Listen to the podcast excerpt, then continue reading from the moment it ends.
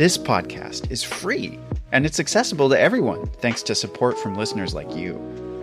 If you value this show, please consider supporting its production by donating to our home, KUOW. It only takes a minute to give, and you'll be helping to support the production of this podcast. Make a donation at kuow.org or follow the link in the show notes. And thanks! Hi, everyone. People often ask how they can support more great stories from The Wild, and we really appreciate you asking. Thank you. Uh, the Wild is a joint production of myself and KUOW Public Radio, and you can support this vital work and become part of the Wild community by checking out our show notes. There you'll find information about supporting my wildlife organisation, Chris Morgan Wildlife, through Patreon. Help fuel the next adventure. Okay, enjoy the episode, guys. Joe Blodgett learned how to fish from his father. He mastered the technique of dip netting a fish out of the Yakima River, the traditional kind of fishing for the Yakama Nation. And and it was a great way of coming up in life. Um, you know, growing up um, on the reservation, we would travel a lot with my dad, and when we drove by Celilo Falls, he would tell me stories of what it was like to fish down there on Celilo before it was flooded and is gone forever now. Celilo Falls was a meaningful fishing spot for the Yakama peoples and other native communities for generations. The 20 foot falls were located on the Columbia River, not far from where Joe learned to fish on the Yakima. But in 1957, a dam was constructed, and it caused the river levels to rise and completely flood out the falls. Joe's father remembers visiting the falls as a child before the dam. He would explain the roar of the river and how loud it was down there and the spray that was going on. In one local native language, Celilo means sound of water upon the rocks. At times, more than a million cubic feet of water could pass over the falls every second. The Yakama people used the falls as a place to fish and exchange goods. They had wooden platforms to stand over the falls and catch fish in nets or with long spears. It's estimated that 15 or 20 million salmon swam up the river and passed through the falls every year. The healthy river brought food, and the water it carried brought life. And just the amount of uh, people that would gather there to trade and to, to barter and, and, and to fish, and uh, just the, the, community atmosphere that it created, and you know, and and, and um, the way it was um, so to speak, for the economy of the Yakama as a way for them to do some trading and, and, and sustaining their, their way of life. But all of that was lost when the falls were flooded by the dam. Salmon numbers plummeted, and still the numbers are worryingly low. Fewer than 250,000 Chinook salmon are expected to pass the flooded Celilo Falls this year, a far cry from the tens of millions of the past. Today, Joe is a fisheries coordinator of the Yakama Nation. He's working to restore the remaining fish habitat of the Yakima River so the destruction of freshwater ecosystems, like what happened at Celilo Falls, won't be repeated. We were directed by our leadership to make it like it was before we started destroying their habitat and before we started destroying the flows. Um, make it like it was as a directive from our tribal council years ago. But that's easier said than done when you're facing a generation of infrastructure changes to the landscape and waterways. But this story is about just that the mission to restore a watershed, starting with a single river, to truly make it like it was. From KUOW in Seattle, I'm Chris Morgan. Welcome to the Wild.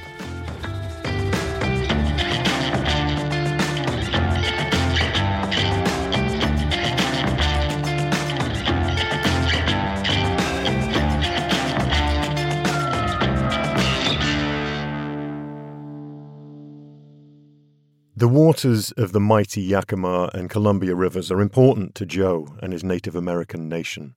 He refers to them as the bloodline of their culture. We've been here since time immemorial, coexisting with with this river system, and we rely on this river system and the salmon and populations to sustain us spiritually, culturally, physically, mentally. The Yakama Nation is located in the southern part of central Washington, but their original land stretched all the way up to Canada, over 200 miles from here. In a treaty signed between the US government and Native Americans in 1855, the Yakama people lost most of their ancestral lands, but maintained their permanent rights to fish, including on the Yakima River. We are actively working to uh, save a lot of these listed species that um, are important to the ecosystem, important to our tribe, and just important that we um, can continue to do what we can to to keep their numbers or get their numbers back where they belong.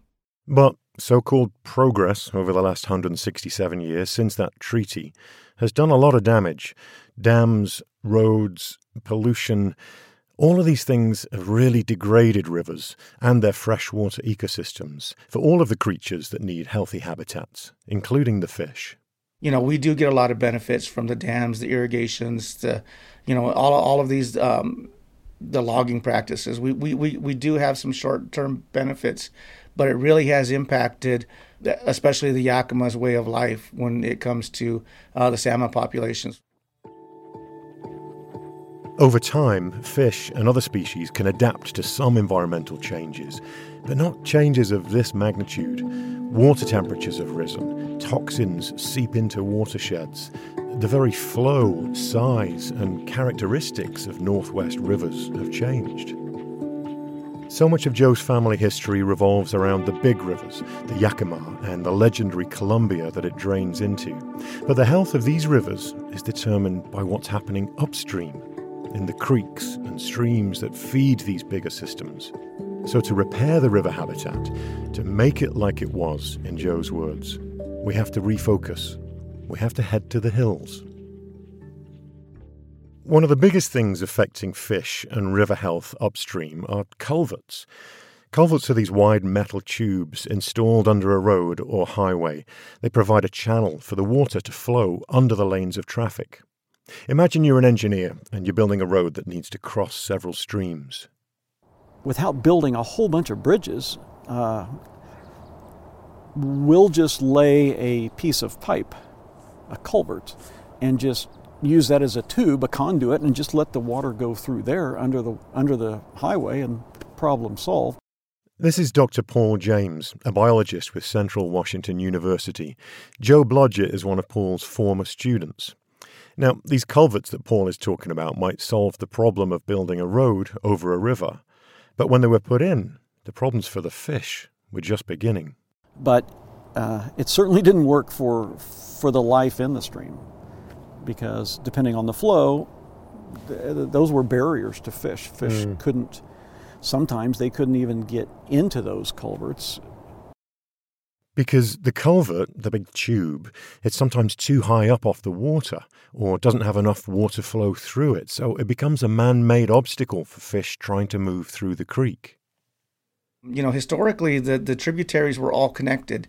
There was access to fish to get to every headwater. And, and when you have the culverts, that are uh, impassable for, for a lot of these migrating fish, it causes huge obstacles for them to to try and get over, and, and, and, and a lot of them it's not possible. So, in 2001, the Yakama Nation, along with 20 other tribes in Washington, sued the state, claiming that the culverts were partly to blame for fish numbers dropping, and that this violated their fishing rights guaranteed to them in the Treaty of 1855. 17 years and one U.S. Supreme Court ruling later, the tribes won. So now, Washington State has to replace over 1,000 culverts and find a way to connect the flow of water, making a pathway for fish. When, when, when they're, we're in streams that, that contain fish, which is basically every stream in, in the state, um, needs to be replaced. We, we have the technology and we have the capabilities of you know having passage for fish. It's going to take a lot of time, a lot of effort, and more importantly, a lot of funding to do it. The headwaters of the Yakima River begin high up in the Cascade Mountains, here at a stream called Gold Creek. Culverts have been removed here, so it's become a wild laboratory for all kinds of ecological research as this underwater world comes back to life. And of course, there's no uh, graceful way to do it. Oh, What's that? oh, that is snug, yeah. Oh, yeah. Paul has brought me here for a spot of river surveying. if I can just get this skin tight dry suit on. You got any lard or anything? Just a. yeah. The dry suit and full length fleece onesie I'm wearing underneath it is designed to keep me warm in the 40 degree water. Because today we're going snorkeling. All part of Paul's research as a fisheries biologist to monitor the creek's health, and especially its fish. I finally managed to squeeze into the suit. Now, Right, I already feel like a, pick, a pick- fish. pick a mask. This parking lot we're in is just off busy Interstate 90, a concrete artery that carries vehicles clear across the USA for over 3,000 miles from Boston to Seattle. When this highway was built in the 1950s, it had to cross Gold Creek, so the creek was funneled into a culvert under a small bridge to prevent flooding and to make sure the water kept flowing. In 2013, this section of the highway was up for repairs. So at the same time, plans were drawn up to restore Gold Creek. Plans that included removing the culvert. The decision was made to to open that back up and to open the floodplain the way it was originally. And so that small bridge was replaced with a huge bridge, about a thousand feet long. Um, and that will allow terrestrial animals to move uh, either side of the interstate under that bridge. The land creatures now had a way to get under the highway, and for the fish and other aquatic species, boulders and large logs were placed in the riverbed to create new habitat. So they were just put in probably five or six years ago to see if, if they indeed are, are, are habitat that, that fish are using, you know, if they want to migrate through from the lake up into the stream under the bridges, do those habitat structures really help? It's, it's all about how to get a fish across the road, That's exactly it. Well, under the road, of course. The main purpose of the surveys that Paul does is to assess how and when bull trout and cutthroat trout are using the stream channels that have been restored since the culverts were removed. These species are key indicators of creek health. Where there are trout, conditions could be good for returning salmon too. Water that's clean, cold, and flowing. So Paul's here to count fish. Standing at the riverbank right under the highway, explains to me how it works. And with two of us, what we'll try to do is kind of, I don't know, just kind of leapfrog. Yeah. You know, you'll be searching around some area, and a lot of the fish are not just swimming out in the open, but they're hidden down in little crevices. Hmm. So you just want to kind of look in every little spot between boulders and in the in the in the logs and sort of the root areas. The data that he and the Yakama tribe and the Forest Service collect here over time reveal how well the stream health is doing and if the fish are coming back. Information that can then be used to improve other stream crossings around the state. Okay, let's go. oh, this is awesome. I love that reaction. Every time someone does this for the first time, it's the same reaction. This is so cool. The current is so fast, I'm just surrounded by bubbles from the torrent of water flowing past me. This is a small stream, only about a foot or two deep, but it's really hard to stay in one place. I have to use a rock climber's grip on the riverbed just to stop from being swept away. And being below the surface is like being in another world. A world we'll dive into after the break.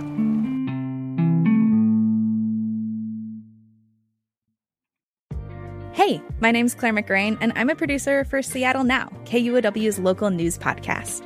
There is a lot happening in our region, and it's a lot of work to keep track of it all. We'll get you caught up on the latest news and take a deep dive into something happening around the city, all in under 15 minutes. Get a morning walk in or grab a cup of coffee and start your day with us. Learn something new and connect with our city by searching for Seattle Now wherever you get your podcasts. First of all, when you get down there, the sound of the highway completely disappears. It goes, it goes completely silent. It's super, super peaceful. I pull myself along underwater, grabbing a rock or a dead branch where I can. It's really energizing, especially anticipating what I might see. That's cool. There's so much going on. Yeah, let me I move a little further up the river. Eyes down, snorkel up. Oh, look at this little guy. See this little guy? Cody, whoa! See it? What is, what is that? That's a baby sculpin. I mean, that thing hasn't been hatched out very long. That's tiny. Yeah, I'm surprised the other sculpin hasn't eaten that one. really? Wow, good eye. Sculpin's a small fish, only about three or four inches long, with prehistoric looking features. They live on the bottom of the river. They grip the substrate with sharp rays on their fins, anchoring themselves in fast moving water. They feed on insect larvae and other small prey, food species that are at the foundation of the ecosystem. A lot of the insects that you see flying around your garden or the park or especially around a stream or a pond get their start in the water.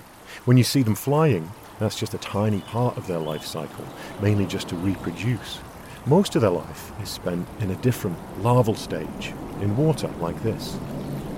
One of these creatures is the caddisfly, a fish favourite as any angler knows. Paul and I quickly spot several of them on the bottom. These little creatures are indicators of freshwater ecosystem health, and they're food for a lot of fish and birds. So those caddisflies really come out, don't they? Yeah, I was just studying one for ages there, just watching it. It's amazing they can cling onto a rock so effectively, you Yeah, know, they look at in like- such strong current. Just effortless, like they're just crawling along, no big deal. The number one job of any creature living in flowing water is to figure out how to stay put, not get swept away. The caddisfly does this right where the water touches the rocks on the river bottom, a thin layer called the boundary layer. And down there, life is pretty calm, almost like there's no flow at all. And so if you're f- small enough and flat enough as a bug, you can crawl around in a in a torrential stream that we could never walk across and they just be gliding along munching on algae on this rock and the whole world above them is just going by really really fast. Like being on a windy mountaintop and finding a little bit of a leeward. exactly. side and the you're slope. down there and sh- yeah, it's that's that's their life. A few caddisfly varieties actually use the current to their advantage. They have an ingenious way of catching delicious particles of algae to eat.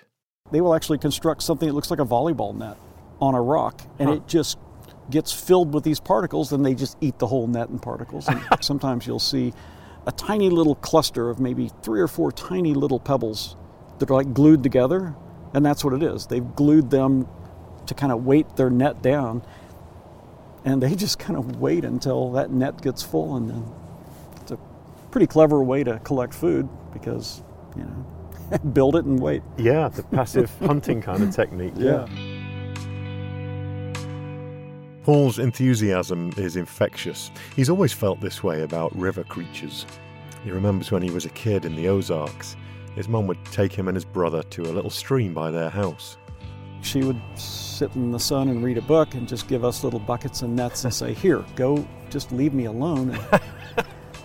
Little So- did she know she was forging your career. exactly. So I was naturally drawn to just wading around a stream um, and just looking at everything that's alive and picking up rocks and trying to catch a frog or a tadpole or, or something. And I, who knew that 30 some years later I'd, I'd still be doing that. Still be observing those details. The many species found here in this little creek help build a picture of the entire watershed and how it can be restored, and what's needed to protect it to benefit the mighty rivers downstream. Paul has found something else he wants to show me in the river. So if we crawl up closer, I just saw a couple little whitefish that are in the water. We both move in carefully, lowering into the water. So just slowly crawl up and we'll see if we can find them. Okay. Right where the water starts to ripple there. Among all the bubbles and ripples of the water, I see several small whitefish. They're facing upstream, constantly moving their bodies to swim and stay in the same place in the flow. Did you notice how Wow, that looks exhausting. looks like they're doing a lot of work, doesn't Yeah, it? yeah. And they're sitting there. So why are they there? Well, they're just sitting there feeding. They're just picking constantly. These are juvenile mountain whitefish. They live in fast water and pick at little bits of food as they float down river. It's really dangerous for fish in open water because it's hard for them to avoid predators. But not where they are, because they're in fast water down at the bottom. Uh, so it'd be tough for a kingfisher or even a heron to even see them because they're using that turbulence actually as a, as a form of cover. Those bubbles that you were talking about, yeah, that's actually a kind of cover. With my head under the water, something else sips by, something even higher up the aquatic food chain. Oh, yeah! Yes! A trout! A trout! A trout! Paul hears my muffled cries and pops his head up out of the water and asks for a few more details to help identify the fish. Now tell me, are the spots just uniform across the body or are they denser and, and bigger towards the tail? They look, they look, They look denser and bigger towards the tail. Eggs, okay, Yeah. then that is a cutthroat trout because Oh, the rainbow trout would have uniform spots throughout the whole body. Oh, I'm so excited. Oh, nice job. So The caddisflies and whitefish were one thing, good indicators that the creek is nursing itself back to health. But the trout are right up there with salmon as prized species for Paul to document as they come back. Because they need cool, clean water. And because they spawn upstream, they need a clear route, free of those human obstacles. So removing culverts has been key. The trout live in a slightly different part of the river to the whitefish. They prefer to hang out in the calm water, in the eddies behind big rocks or under logs. Well, they'll just sit and they'll find that that perfect spot where they don't have to expend a lot of energy, but they're close to all this food that's just flowing by them all mm. day long, and they just dart out and grab grab one of these bugs. It's amazing to see so up close and personal some of the things that are happening in barely a foot of water as this creek slowly comes back to life. The different niches each species occupy, their tactics for survival. Each creature is like a missing piece of a puzzle that's slotting back in. Paul has made a life of observing this world, and he still can't get over it. Look back where we came from. It's just a shallow little stream. Yeah, I mean, how interesting could it be? But it really is a whole world. it really is. And you only have to be in eight inches of water to experience it. That's what I'm amazed that a little tiny stream, not even knee deep, is a whole world if you get under there with it. And meanwhile, the 18 wheelers are trundling overhead. It's just, it's, it's surreal. Almost. But you know, isn't it nice that we've seen, I don't know, five or six native species of fish doing what they do, and in a huge highway right above them. Yeah. I mean, it's kind of amazing. And the creek survey is showing positive results. As well as the cutthroat trout, bull trout are finding their way back into streams like Gold Creek too, places they'd been blocked from since the construction of the highway. Bull trout are a federally threatened species. They need cold, clean water year round. And if a river can support them, you know it can support salmon too. About 20 miles from here, Gold Creek flows into the Yakima River, which then joins the Columbia River on out to the ocean. So, what happens here in the mountain headwaters affects everything downstream, including the future hopes for Joe Blodgett and the Yakama Nation. We're hoping that we're going to have self sustaining fish populations that are um, also harvestable for not just the Yakama Nation, but for, for the people that, that live here and continue to do the work with the salmon to where someday these fish are able to come back up in the connected basin and get where they need to get to and, and, be able to, to spawn and repopulate. The Celilo Falls that Joe's father remembers as a child may be gone, but Gold Creek offers some real hope for other rivers and the whole watershed of the Yakima. We can't reset the clock on all the changes we've made to our natural ecosystems, but when we can, life is ready to thrive again. And not just the insects, fish, and other wildlife that call these rivers home.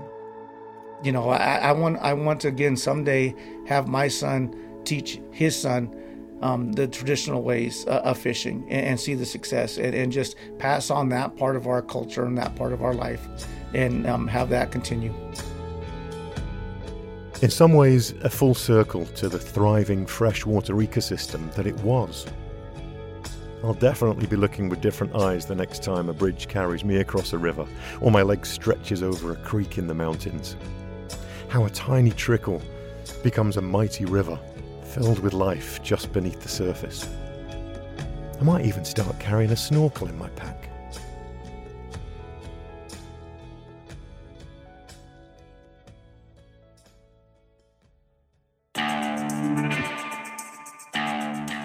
There are some great underwater shots of my time snorkeling with Paul. Head on over to our Instagram at The Wild Pod, and you can find me at Chris Morgan Wildlife. I'd like to thank Charles Strom and everyone with the Yakama Nation who helped with this episode. The Wild is inspired not just by nature, but by the people who work in it, love it, protect it. The Wild is a production of KUOW in Seattle and me, Chris Morgan, with support from Wildlife Media. One way to support this vital work is through my wildlife organisation, Chris Morgan Wildlife, on Patreon. There's a link in the show notes. Our producer is Matt Martin. Jim Gates is our editor. A very special thank you for their kind financial support to Jill and Scott Walker, Rose Letwin, Ellen Ferguson, Anna Kimball, John Taylor, Paul Lister, Mark Wilkins and Rebecca Badger, Bob Yellowlees, Barbara Stolman, and Annie Mize. Our production team includes Juan Pablo Chiquiza, April Craig, Michaela Gianotti, Cara McDermott, Tio Popescu, Darcy Riggin Schmidt, and Brendan Sweeney. Our theme music is by Michael Parker. I'm Chris Morgan. We hope you're enjoying the wild enough to tell your friends about it. We're out to inspire as many people as possible. Thanks so much for listening, and take good care of each other.